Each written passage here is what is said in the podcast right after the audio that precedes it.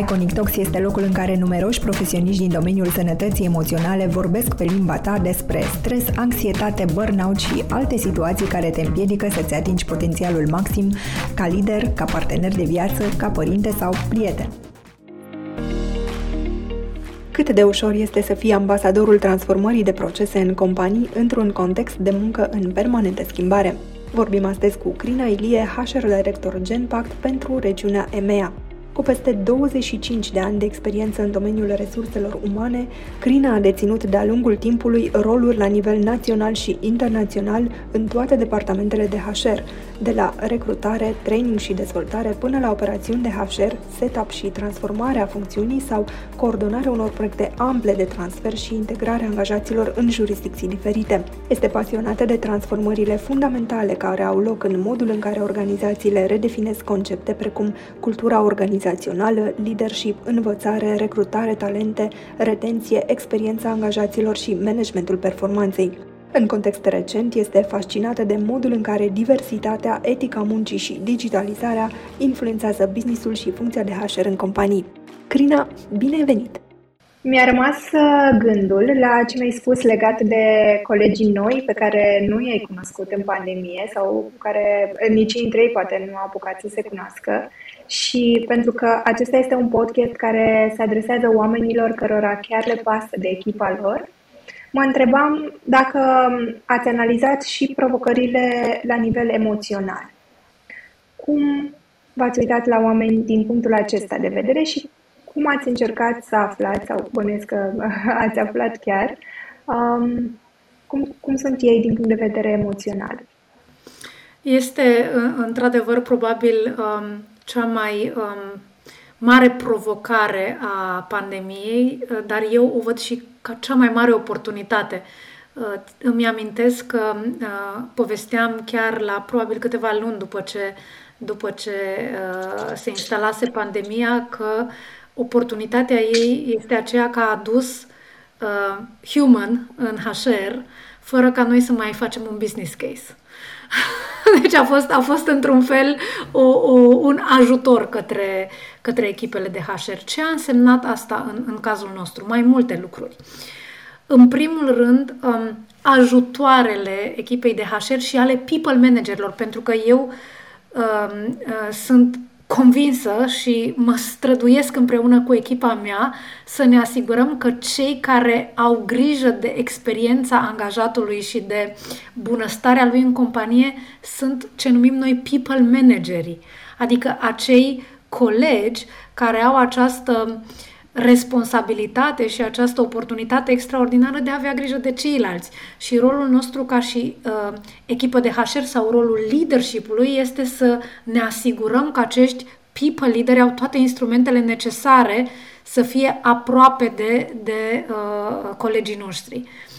Uh, încă înainte de pandemie ne foloseam de ajutoare, dincolo de contribuția noastră, fiind o organizație atât de, de mare și dispersată. Avem uh, prezențe în uh, regiunea pe de care eu mă ocup, în, în IMIA, suntem în peste 30 de țări, uh, din care în 15 țări avem centre mari cu uh, sute de angajați. Locații, hub le, le, le numim noi. În celelalte prezența este și era și înainte de pandemie mai mică și mai mult în sistem work from home. Așa că ajutoarele noastre uh, erau um, într-un fel susținute de tehnologie, dar nu erau atât de mult adoptate și aveam două uh, soluții tehnice care în, pandem- în pandemie ni s-au dovedit a fi salvatoare și și acum ne sunt salvatoare. Unul este asistentul nostru emoțional, uh, pe care îl numim Amber.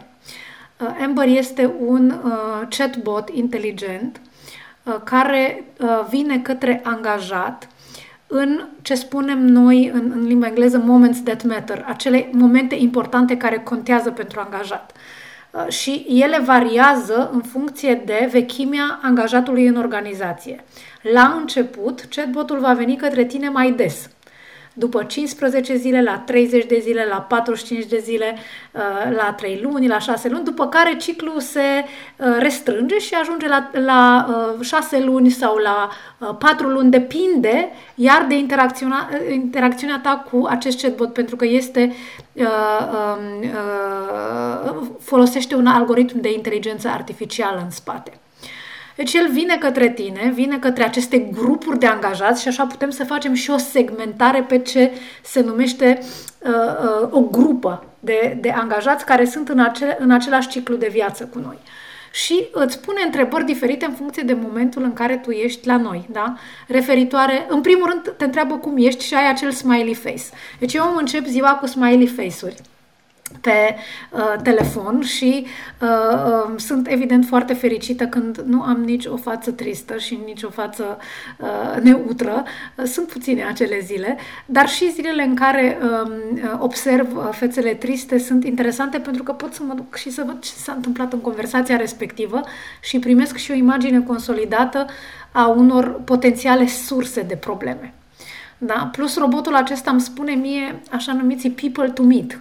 Adică cei care în conținutul lor și în interacțiunea cu robotul au ridicat anumite problematici și din nou noi am codat robotul să ne ridice niște lucruri la, la fileu, uh, acele lucruri ajung nu numai către mine ca HR, ajung unele dintre ele chiar și până la președintele companiei dacă este vorba despre, despre uh, lucruri uh, sensibile.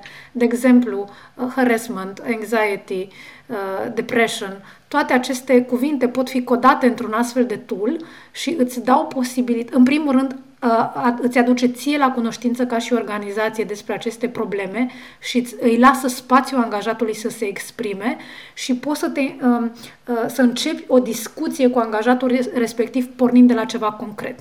Deci asta este unul din, din tool noastre care mi este foarte, foarte drag și ne ajută um, să avem în mod constant și în timp real un profil emoțional uh, relativ uh, uh, relevant, pentru că nu vorbește cu toată lumea deodată, cu toate că în pandemie am rulat survey pe toată organizația globală cu o anumită periodicitate, pentru, tocmai pentru a observa dacă ne scapă anumite lucruri. Deci putem să facem și mass uh, uh, survey uh, odată.